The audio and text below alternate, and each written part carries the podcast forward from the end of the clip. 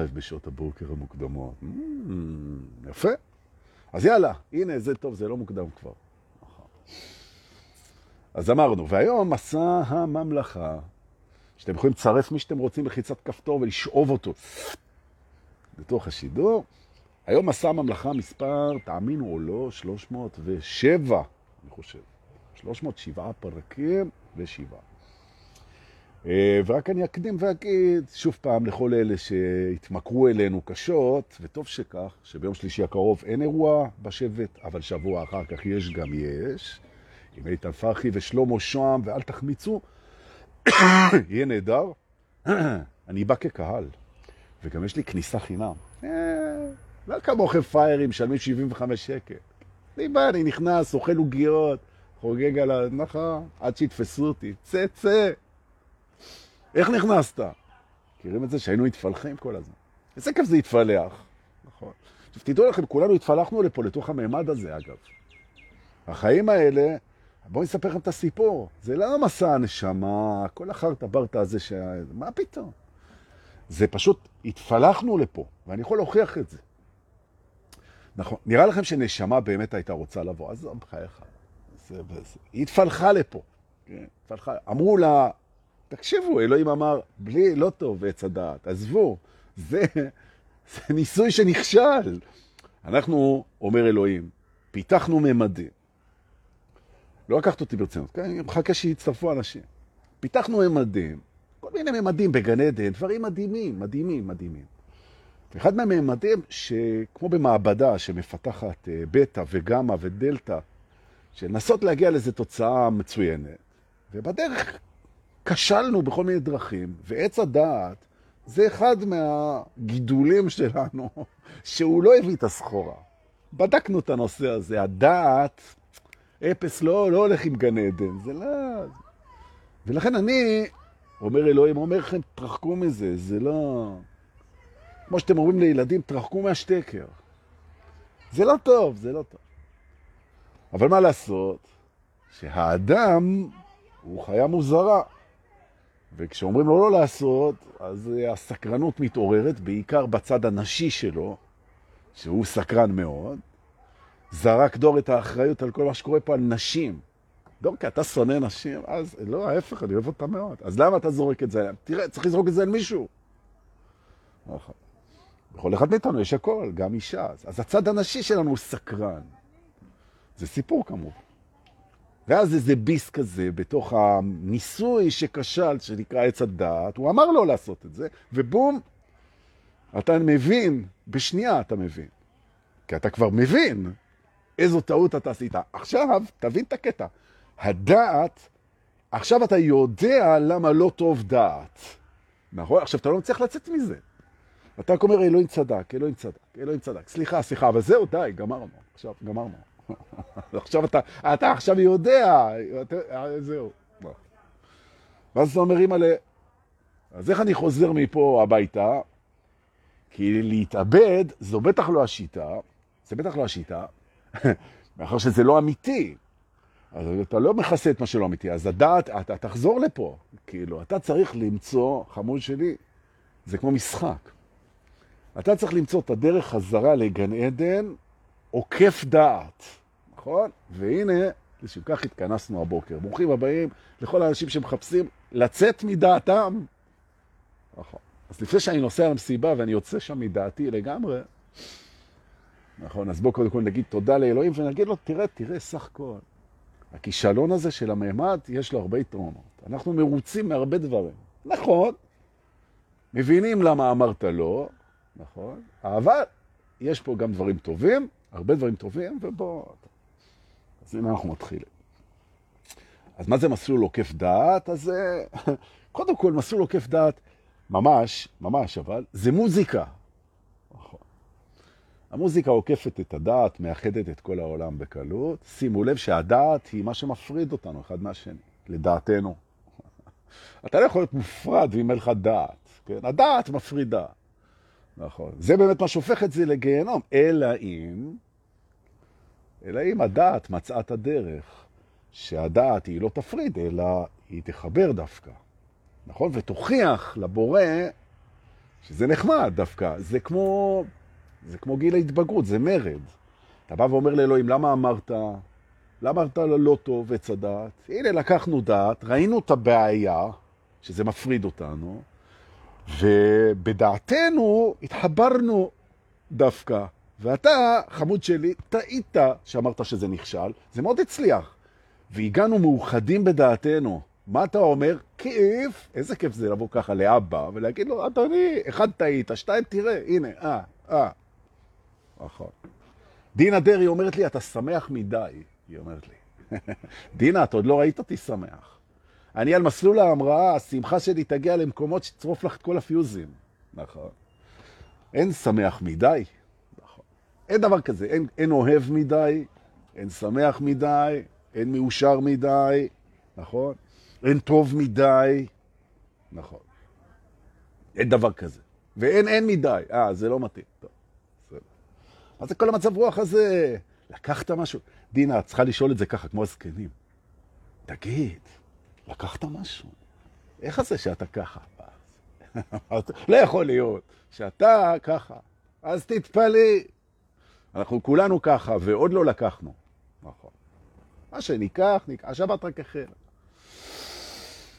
אה, והנה אנחנו 80 אנשים, אבל דורקה, אתה מתחיל ב-50, היום חיכית, נכון? כי רואי, זה רועי רוזן השם.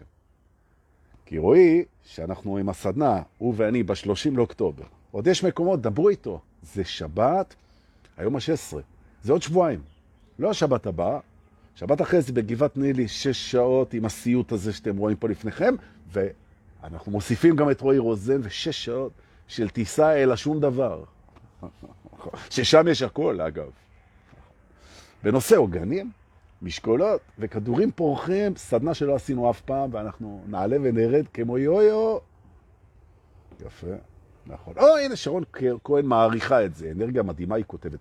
תודה על העלאת התדר, נכון. רק אני אגיד, זה לא העלאת התדר, זה העלאת החוויה של התדר שהוא את.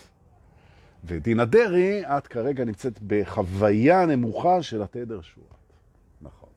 אנחנו נשחק עם החוויה הזאת. התדר יציב. נכון, הנה יעל קליל פה וכותבת לתמרי שגם היא פה, ומרבי דמרי, נכון, מרבי תבואי, תבואי היום, תבואי, יש יום הולדת למיקו, אמיתי. נכון. טוב, בואו נצא לדרך. אוקיי, תעלו על המרכבה, היום עשה מרכבה 307, אמרנו, ברוכים הבאים. אה, יובל רווה בטח יחתוך את זה פה, ואנחנו מתחילים. אנחנו נוסעים היום לכבוד השבת, אחרי שגמרתי לבלבל את המוח, תודה שסבלתם. אה, אנחנו ניסע אה, לבית האמונות המקבילות, כדי ללמוד שיעור שהוא שיעור מקסים למדריכים, מטפלים ומתעוררים, לא קשה, שעושה את החיים הרבה יותר קלים, והוא שיעור שמטפל לנו באמונות המקבילות שלנו. כי לפעמים, וזה אני אומר לכם בדרך, שאנחנו טסים לשם, כל הבעיה שלנו, שכמובן בעיה זה אתגר וחידה, לפעמים כל הבעיה שלנו זה בסך הכל אמונה מגבילה. נכון. ברוכים הבאים לבית האמונות המקבילות, היינו פה, עוד נהיה פה, ובואו נלמד קצת תובנות. יש? נושמים. אה, אז למה אתה עושה ככה? לא יודע, אני כל יום עושה תנועות שלא עשיתי קודם. תנסו.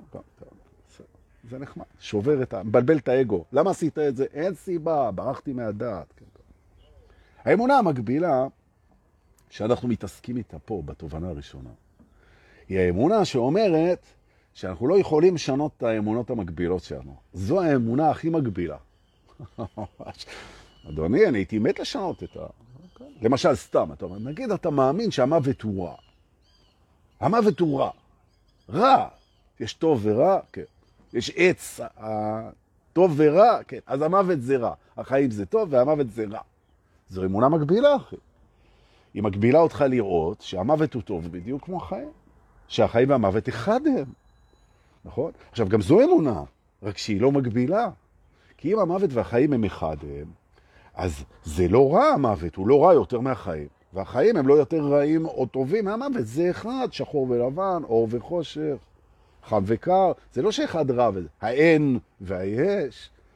החלוקה הזאת מובילה אותך לזה, שיש לך, לפעמים, בתוך המוח, בתוך השכל, אמונה מקבילה שאומרת שבדואליות זה מתחלק לטוב ורע, שהדואליות מתחלקת לטוב ורע, ושזה טוב וזה רע.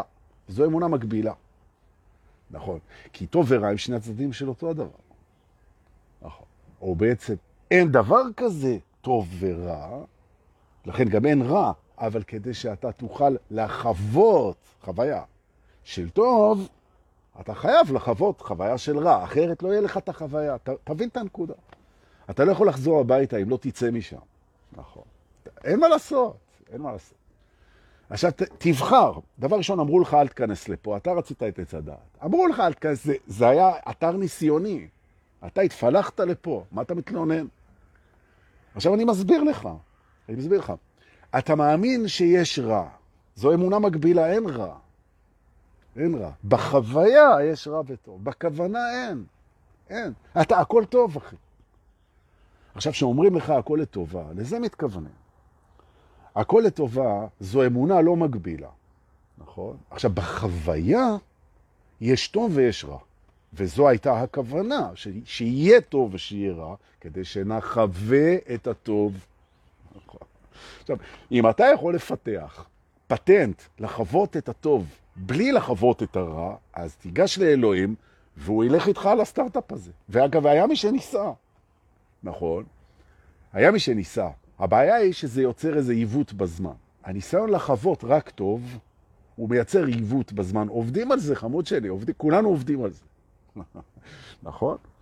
כמו ללמוד אה, כשטוב לך. אם היינו יכולים ללמוד כשטוב לנו את הכל, את כל מה שאנחנו צריכים ללמוד, אז היינו עושים את זה. אבל מסתבר שלא הגענו עוד למקום שאנחנו יכולים ללמוד הכל שטוב לנו. יש דברים שאנחנו לומדים רק כשרע לנו, וזה ממש טוב.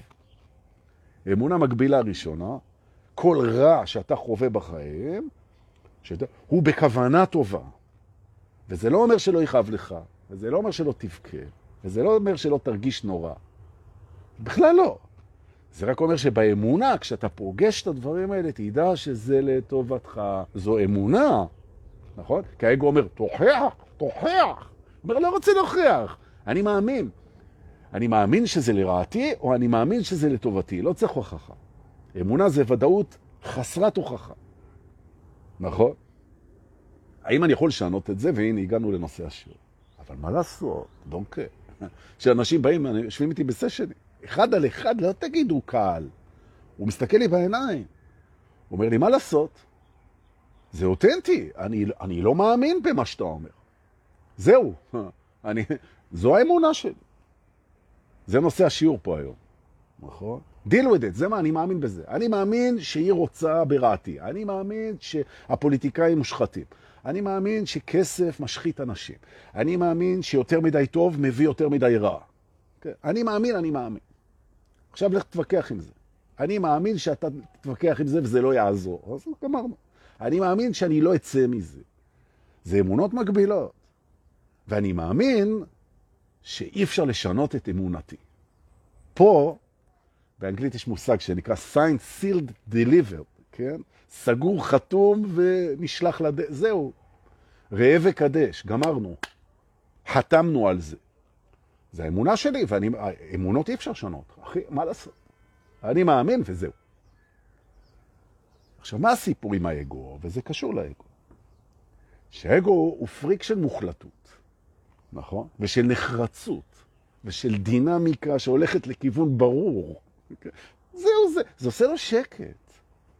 עכשיו, אנחנו באים לשחק באמונות המקבולות שלנו, המקבילות, המקבל, יופי דורקה. המוגבלות שלך להגיד את המילה מגבילות, זה... אבל אתה אומר, תראה, אדון אגו, בוא נפרום, נשחרר, נטשטש ונטיל ספק באמונות המקבילות שלך. הוא אומר, בחיים לא. מלא. פתאום כל הדברים שאני, אני לא צריך את זה. אני מעדיף את היציבות המחורבנת מאשר את הטלטול המבורך. ואתה אומר, זה? היציבות, זו גם אמונה מקבילה שאתה מעדיף את זה. איך אתה יודע מה אתה מעדיף? אתה, מה, אתה בודק לי פה, אתה בדקת את כל האפשרויות? אני מעדיף. מה אתה מעדיף? אתה לא יודע מה אתה מעדיף. אתה בכלל, כל מה שאתה חושב שאתה יודע, זה מתוך ראייה צרה. בוא אני אראה לך. תסתכל. אתה יכול להאמין במה שאתה רוצה. הרי מה זה הרעיון באמונה? אמונה לא מצריכה הוכחה. אם היא לא מצריכה הוכחה, אתה יכול להאמין במה שאתה רוצה. הוא אומר, כן, אבל אני אותנטי. יש דברים שאני מאמין בהם, ויש דברים שאני לא מאמין בהם. אז מה אם זה לא צריך הוכחה? עכשיו, אתה לא יכול להגיד לי להאמין במה שאני לא מאמין בו. למה? כי אני לא מאמין שזה יעבוד. אה, זו אמונה מגבילה. וזה מה שאני מלמד פה היום. נכון. תדעו לכם, אתם יכולים לבדוק אותי גם. נכון. שלגמרי אפשר לשנות אמונות. עכשיו, אני מאמין שזה נכון, לכן זה נכון מבחינתי, ויש אנשים שלא מאמינים שזה נכון, ומבחינתם זה לא נכון, אז הם לא הסכימו לשנות את זה. או, אז איך משנים את זה? הנה השיעור. אוקיי? נניח, זהו, זו התשובה. עכשיו אפשר להניח לזה, נניח לזה. נניח לזה, נעזוב את זה, שחרר את זה, מה זה חשוב, יהיה לנו שקט שם. אבל בוא נעשה לא letting go בשביל להשיג שלווה, אלא נעשה assumption. בוא נניח רגע שאפשר לשנות את כל האמונות המקבילות שלנו. בוא נניח את זה. עכשיו, אני יודע שיש אנשים שמאמינים שזה בלתי אפשרי, ולכן אני לא אומר תאמינו. אומר, נניח. מה לדעתך יקרה אם אתה יכול לשנות את האמונות המקבילות שלך? הוא אומר, אה, זה מאוד פשוט. אם אני יכול, יש הרבה אמונות שהייתי שמח לשנות. נכון. מה למשל, שואל הבנדניסט, איזה אמונה, תעשו איתי. הנה שאני דלקור, אבל אני אוהב להגיד דקלור, כי זה צרפתי כזה. נכון, האמא הטריה, ולא בפעם הראשונה. אבל אומרים בפעם, דורקל, למה אתה אומר בפעם? טוב, סתם. זה, זה טריביוט לאמא שלי שמשתקמת במכון השיקום. נכון, וצופה. אבל לא כרגע בלייב, אחרי הצהריים. בהנחה שאתם יכולים עכשיו לעשות ככה, ואתם יכולים, ומשתנה לכם אמונה מגבילה, מהי האמונה המקבילה? בפעם הרביעית, נכון, ילד רביעי, כבוד, השגת אותי אפילו שעשיתי שלושה ילדים. מדהים, מדהים, כל הכבוד. ולא רואים עלייך גם כוסית הלאה, אבל דורקי, אתה לא יכול לדבר ככה, היא אימא לארבעה ילדים, אתה אומר לה כוסית. היא שמחה שאומרים לה ככה. אתם מתווכחים איתי? זו האמונה שלי, והיא מגבילה אותה, לא אותי. נכון. זה ז'אנר של אמונות מגבילות. האמונות שלך מגבילות אנשים אחרים. זה כבר ז'אנר, לדבר עליו אולי פעם אחרת. נכון? אבל הנה, איזו אמונה מגבילה היינו רוצים לשנות. בואו נשנה פה, ננצל את זה שאנחנו תכף 100 אנשים. תכף אנחנו 100 אנשים, בלייב, שבת. ונשאל את עצמנו ביחד, איזו אמונה מגבילה, אם היינו יכולים, היינו משנים. וזה מאוד קשור לתחושה, כי איך אתה יודע שהיא השתנתה? אתה מרגיש אחרת. עכשיו בואו נראה, יש פה הרבה כוח אנרגטי של האנשים. אני מבקש מכם קודם כל לנשום איתי יפה, מאף. ולקחת את האנרגיה המקסימה הזאת שלכם שקיבלתם, באמת, שאגב מתחזקת כשאתם נותנים אותה, ותשימו אותה רגע פה בשידור ביחד, אז יהיה לנו 100 אנרגיות כאלה. מרגישים ככה? אני, יפה. זה כמו אופנוע ספורט כזה חזק, שיכול להגיע לכל מקום מיד. נכון. ונבחר לנו אמונה מגבילה שאנחנו רוצים לשנות אותה. נכון? ונשנה אותה בהנחה שאנחנו יכולים. בהנחה. ואנחנו נבדוק אם ההנחה הזאת היא השפיעה, היא השפיעה על ההרגשה. אם כן, אז ההנחה שינתה את האמונה. אה, דורקה, עכשיו חשפנו את התרגיל שלך. אתה טוען טענה, חמוד שלי.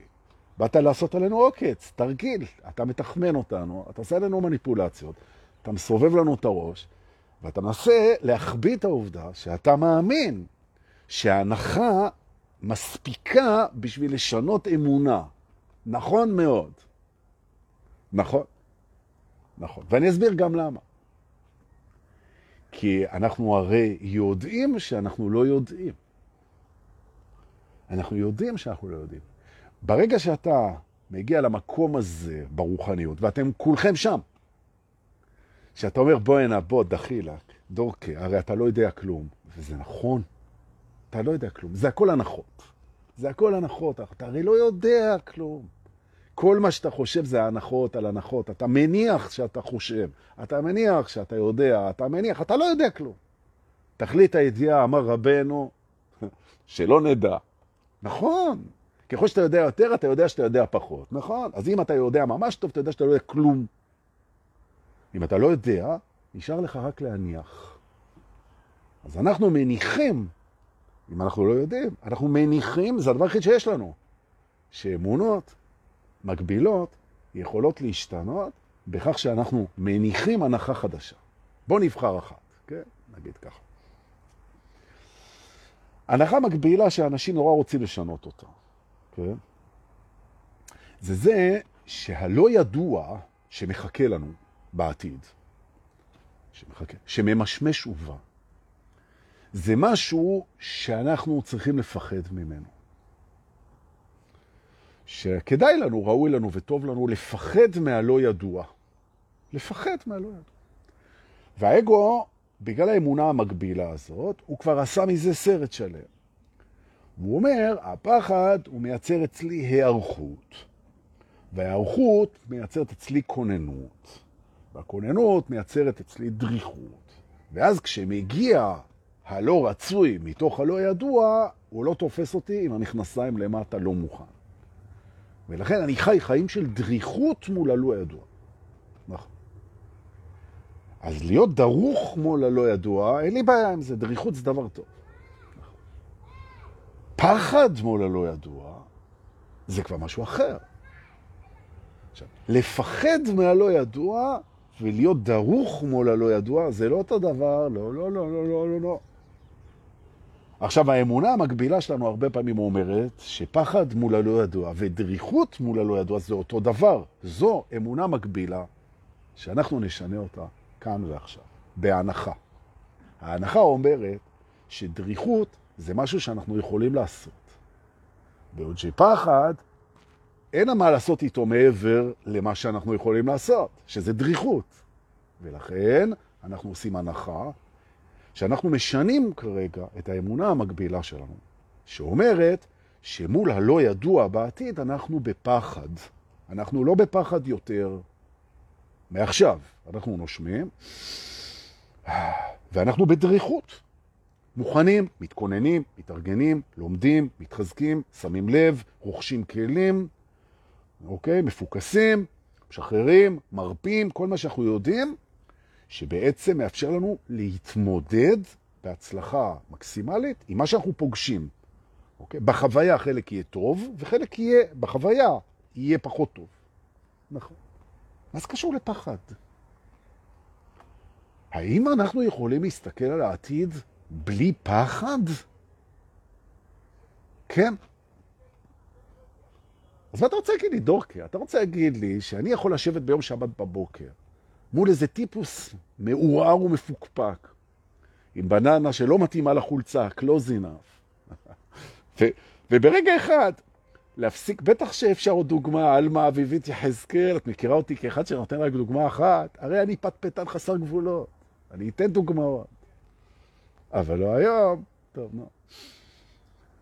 בעצם, אנחנו יכולים לגמרי לחשוב את העתיד, דמיין את העתיד, לפגוש את העתיד בכלים שלנו, נטולי פחד.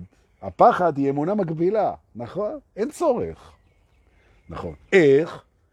כי אנחנו משנים את התפיסה שאומרת. א', פחד זה לא דבר רע, כי אין רע, כמו שאמרתי בהתחלה. אז פחד זה דבר טוב, שנחווה כדבר לא נעים. אין בעיה, בדואלי. המטרה שלו זה שאנחנו נערך נהיה דרוכים, נהיה מוכנים, נעשה מה שצריך מול הדמיון שלנו ומול מה שאנחנו פוגשים. נהדר, נכון? זה לא פחד. זה לא פחד. זוהי דריכות, זוהי מוכנות, זוהי הכנה, נכון? זה לא פחד.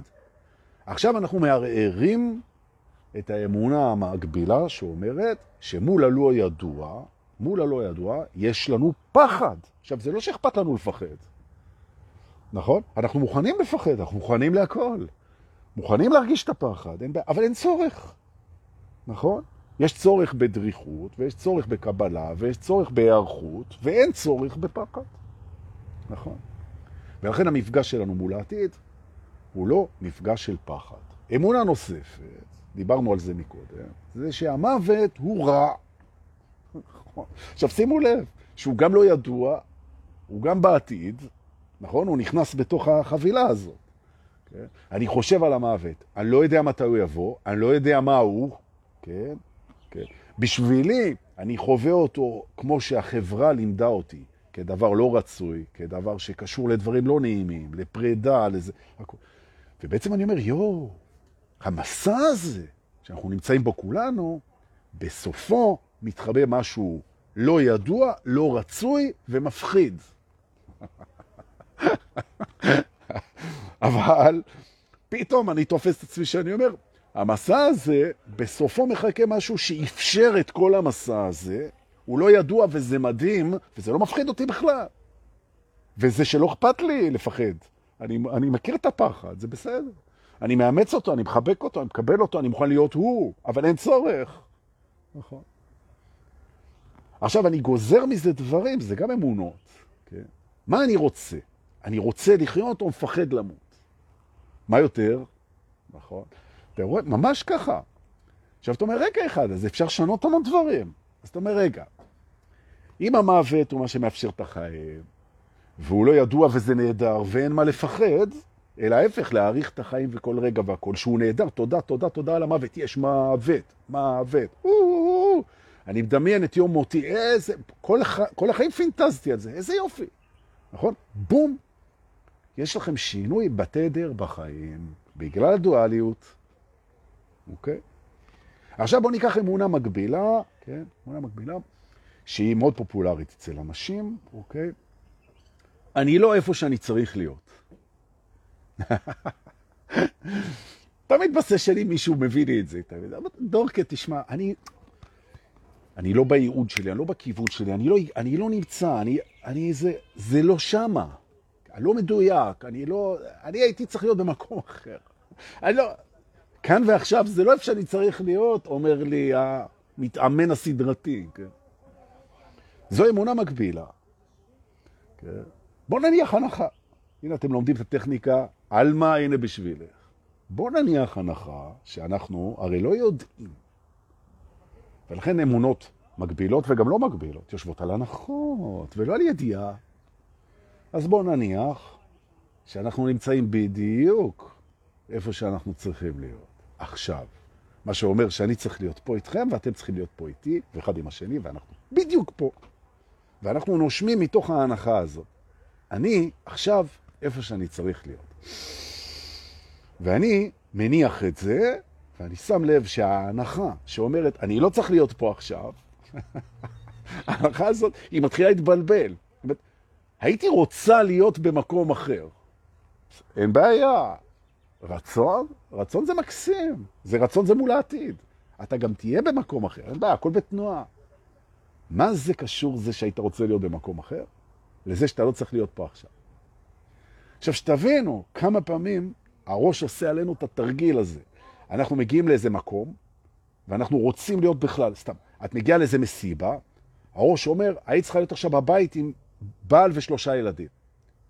במקום זה את בת 32, ואת פה רוקדת במסיבה ומחליפה כפות עם כל מיני טיפוסים ברחבה, כשלמעשה מה שהיית צריכה לעשות זה לגדל את הילדים שלך עכשיו בפרדס חנה בווילה. הוא אומר לך את זה, והופ, את לא איפה שאת צריכה להיות. אז הוא אומר, מה לעשות, אומר ה-mind, זה מה שאני מרגיש, שאני לא צריך להיות פה עכשיו. זה אמונה מקבילה, ברור לגמרי שאתה יכול לשנות את זה. ההנחה אומרת, לא הידיעה, שהכל מדויק. זו הנחה, תפיסה.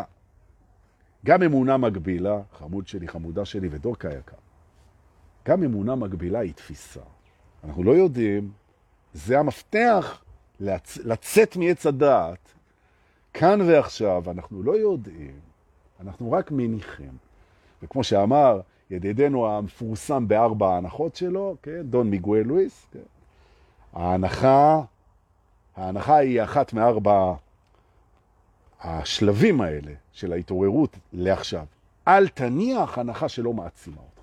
תניח רק הנחות שמעצימות אותך. תניח שהתחושה שלך שאתה לא צריך להיות כאן ועכשיו, התחושה הזאת היא אמונה מגבילה. אתה מאמין שאתה לא צריך להיות פה. עכשיו, אתה הרי לא יודע. ואני אומר לך, שעדיף לך להניח שאתה צריך להיות פה כאן ועכשיו, ואז אתה תפתח את המתנות של הרגע. אבל דורקה, מי אמר שיש מתנות ברגע? מי אמר שלא? זו הנחה. האם אתה מאמין שבכל רגע יש אין סוף מתנות? לא. למה אתה לא מאמין בזה? לא מאמין בזה, מה לעשות? אבל זה מגביל אותך, מה לעשות? תניח הנחה. אז מה אתה רוצה להגיד לי? שההנחה היא תשנה לי אמונה מגבילה? אני לא מאמין בזה. הנה העניין. אבל אדוני, אתה הרי לא יודע. בוודאי שהיא תשנה את זה. אני מסכם כי הבנתם, כי אתם כיתה מצטיינת. הנחה נכונה לך, סובייקטיבית, חוצה את האמונה המקבילה.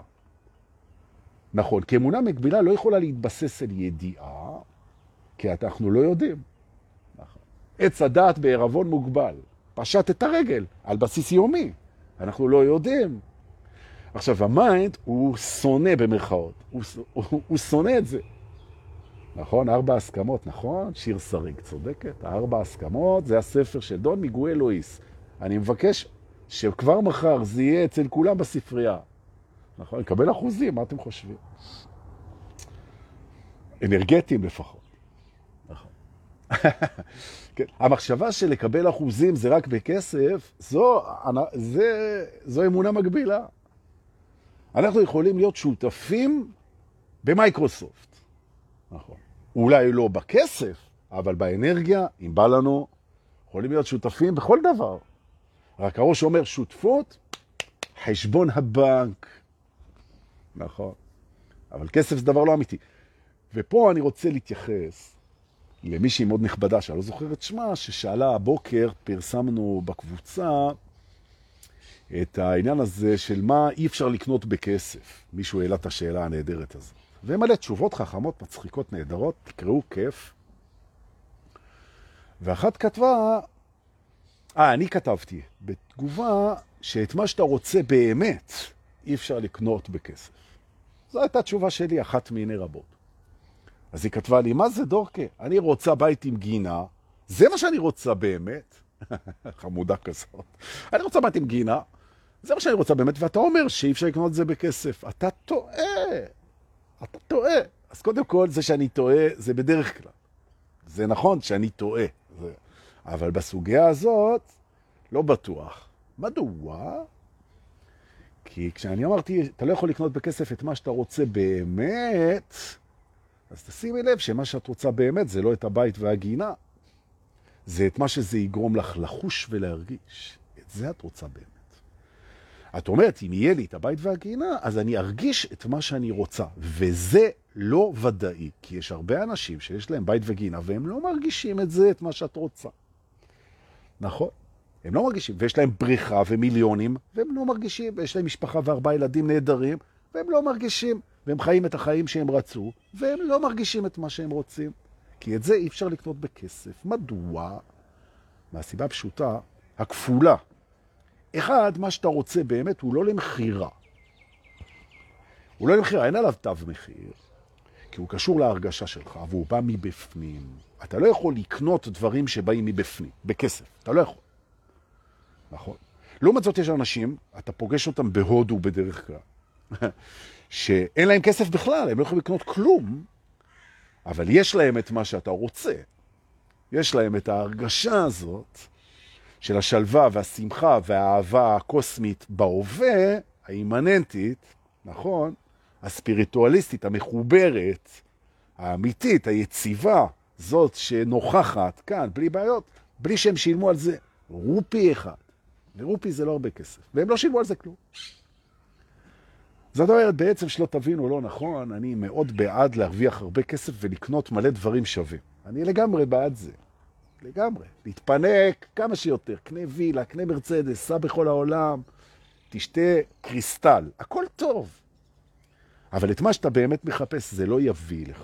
מה שיביא לך את זה, זה מסע אמיתי פנימה. זה הסיבה, אגב, שאנחנו פה עכשיו, וזה לא עולה כסף. נכון, המסע הזה. הוא לא עולה כסף. שואלים אותי תמיד, תגיד, למה אתה נותן את זה בחינם? בואי נה, כל המור... המורים הרוחנים שפגשנו, הם כולם שמים על זה תו מחיר על הדבר הזה. א', יש לנו פעילויות שיש עליהן תו מחיר. גם אני רוצה להתפרנס, איזה יופי. אבל את זה, למה אני נותן בחינם? אני אסביר לך. כי זה הופך אותי לעשיר. זאת אומרת, כשאני נותן את מה שאני נותן פה עכשיו, זה נותן לי את מה שכסף לא יכול לקנות. אני מרגיש הכי עשיר בעולם. באמת, באמת. מדהים. וזה בזכותכם. ממש הרגע אני עושה משהו שגורם לי להרגיש הכי עשיר בעולם, כסף לא יכול לקנות את זה. זו הייתה הכוונה שלי. אז זה מסיים בעצם, פחות או יותר, את החלק הזה של האמונות המקבילות. אנחנו עוד נחזור, נחזור לזה.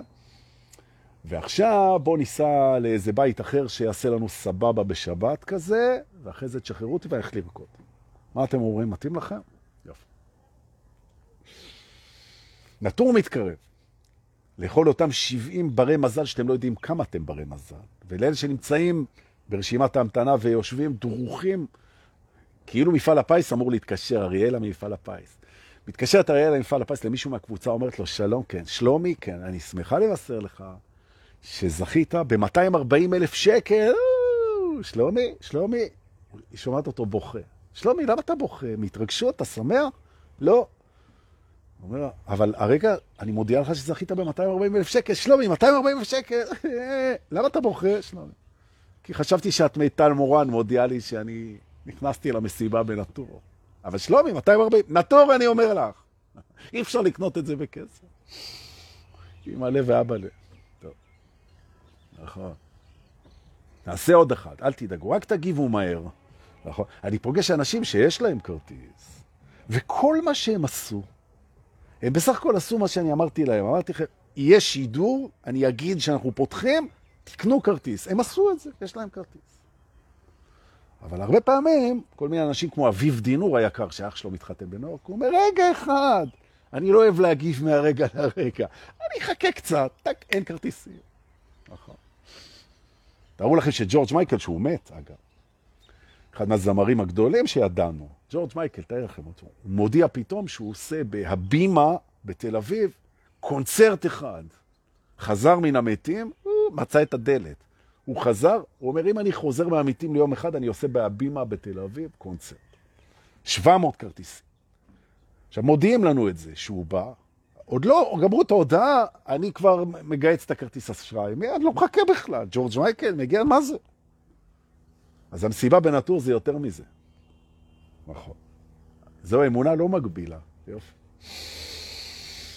אז לאיזה בית ניסה? אוקיי, לאיזה בית ניסה? אני אגיד לכם. אנחנו ניסה לבית הגאונות. נכון, מאחר שכל אחד גאון במשהו. אנחנו ניסה לבית הגאונות, אני מזכיר לכם שמעבר לכל הצחוקים המשובחים שאתם מקבלים ממני פה, בסדר, גם האישה שלי לא תסכים על זה. החוש הומור המזעזע הזה שיותר אה, יוצר בעיות מאשר... אה, כן. באמת. תראו, אני סובל מזה, כן? לצחוק אני אומר. אבל להתלוצץ עם אנשים נפגעים, אז או לא להתלוצץ, או... נכון. צריך לעשות פה איזה משהו עם הדבר הזה. טוב.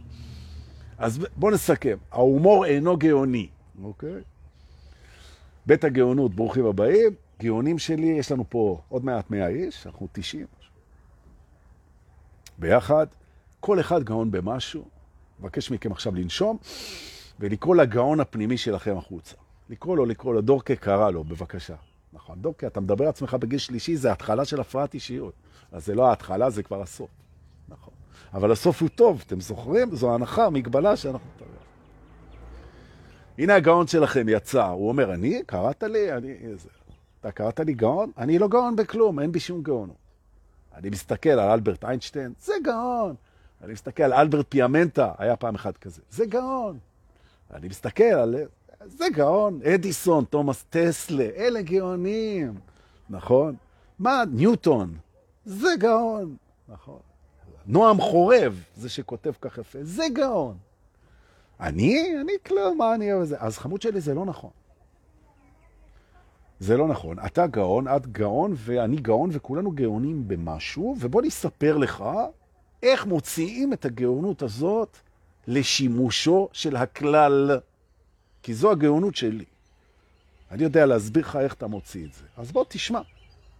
נכון. זה שלושה שלבים. שלושה שלבים של הבאת הגאונות אל האור. הראשונה היא האמונה שיש בי גאון.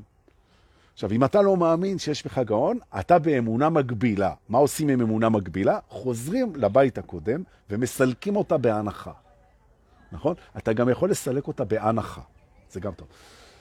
אה, אמונה מגבילה, זה, וסילקת אותה בהנחה יותר פשוט. כמו שאמיר אמברצ'י היקר אומר, פרסמתי סיפור שלו היום, תקראו, איזה יופי, עם אל תזכר.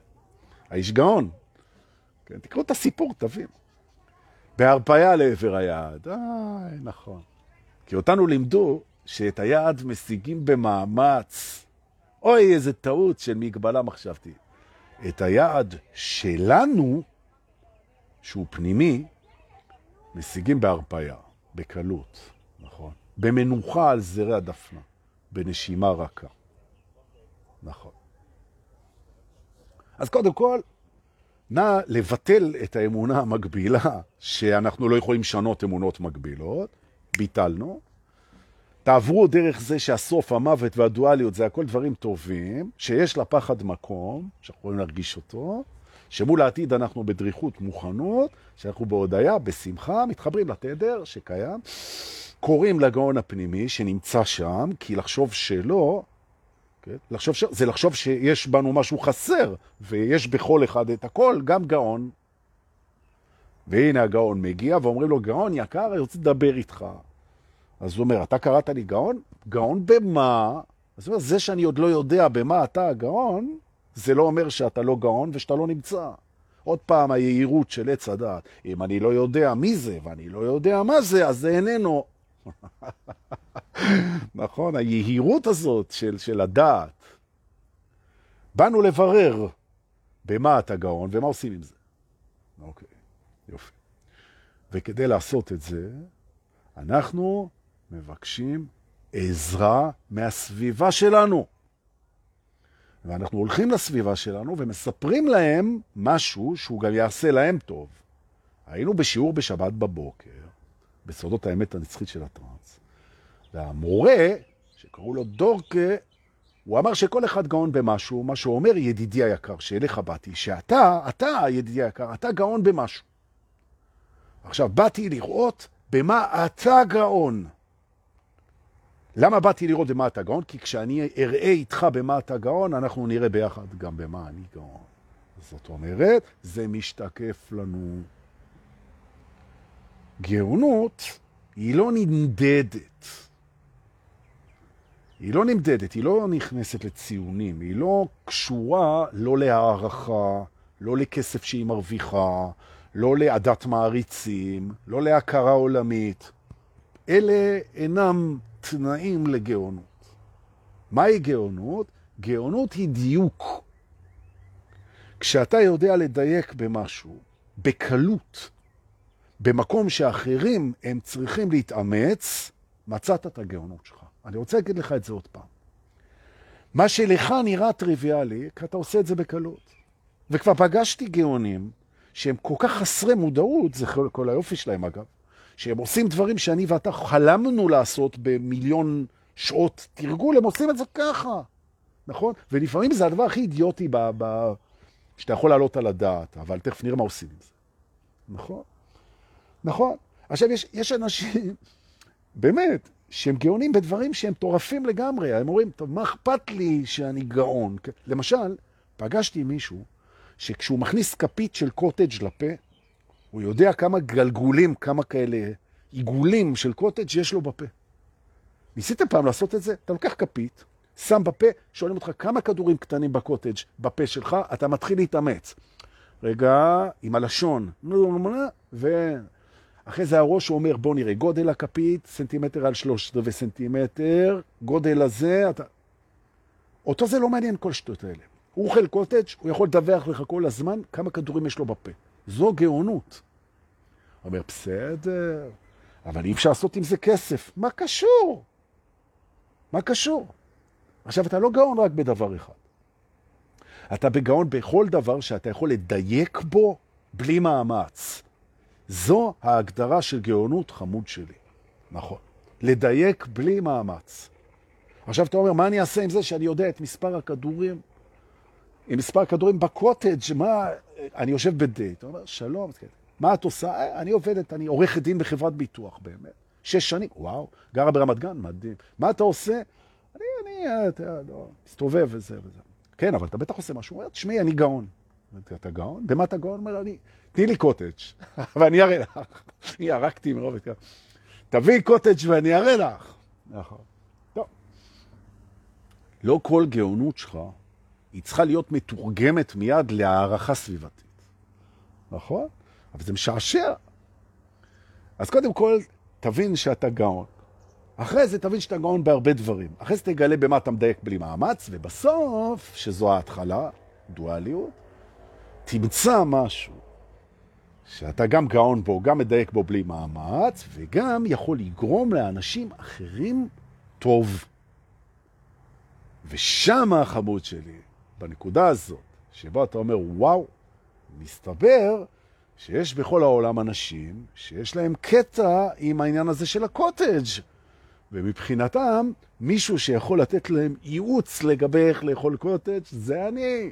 נכון. אבל סתם הבאתי דוגמה איזוטרית, כן? אבל זה ממש מדהים. עכשיו, יוצא לי, כי אני מרכז, זכיתי לרכז קהילייה של מדריכים ומטפלים סביב הנושא הזה של, של רוחניות. ויוצא לי לדבר עם, באמת עם מאות מדריכים כל שבוע. והם גאונים שחבל על הזמן, זה אתם. שנכנס בן אדם ויושב מולכם ואתם רואים מיד בלב מה הוא צריך. זו גאונות מטורפת, והנה עכשיו אני מתכנס אל מדריכי האור. מדריכי האור, שזה אתם. לכן אתם פה. כן? אתם רואים אנשים כמו שלמה המלך, רואים כליות ולב, אתם רואים מה הוא צריך. ולמה אתם רואים מה הוא צריך? כי מצאתם אותו בתוככם, שזו גאונות. כי פסיכולוגים, לפעמים, הם צריכים לעבוד וללמוד 12-20 שנה בשביל להיות מסוגלים, מה שאתם מסוגלים לעשות בשנייה. לראות איפה הוא התרחק מעצמו, כי מצאתם אותו בלב שלכם, ומהי הדרך חזרה. וזה מרפא הכל. ואם אתם שואלים אותי, ואני משוחד לגמרי, זו הגאונות המקסימה מכולם. ולכן, אתם, אתם, אתם הגאונים שמטריפים לי את המוח, ולכן אני ארקוד איתכם בנטור, עד לשמיים וחזרה. וצריך לחזור, כי... נכון. גבירותיי ורבותיי, זה הזמן לבוא ולהגיד שחוץ מזה שב-30 לאוקטובר אני מצפה לראות 20 ומשהו אנשים שנטוס איתם רועי ורוזן ואני ביחד, ועוד יש מקומות, ואל תבכו לי אחר כך, אנחנו תמיד בסולד אאוט. אם יש קריאה פנימית, דבר היום עם רועי רוזן ולהירשם ולסגור את זה. כי זה סדנה פיצי והיא, זהו. אז עוד יש, אני חושב, מקום. גבעת נילי, עשר בבוקר, אצל רועי רוזן, ב-30 לאוקטובר, 21, זה מתקרב. רוצה להגיד לכם תודה על השיתופים שלכם, על העבודה שלכם, על הגאונות שלכם, על שיבוש האמונות המקבילות שלכם פה איתי. עשיתם לי שבת מדהימה, ועכשיו אני אקח את כל האנרגיה הזאת ואני הולך להתפוצץ על איזה רחבה, ב... חבל על הזמן. זה הכל. עכשיו, אני לא יכול להגיד לכם, כי זה מסיבות סודיות והכל וזה, אז... אבל אנחנו נעשה, נעשה, מבטיח. כולם ירקדו. שבת שלום, תודה שבאתם. להתראות.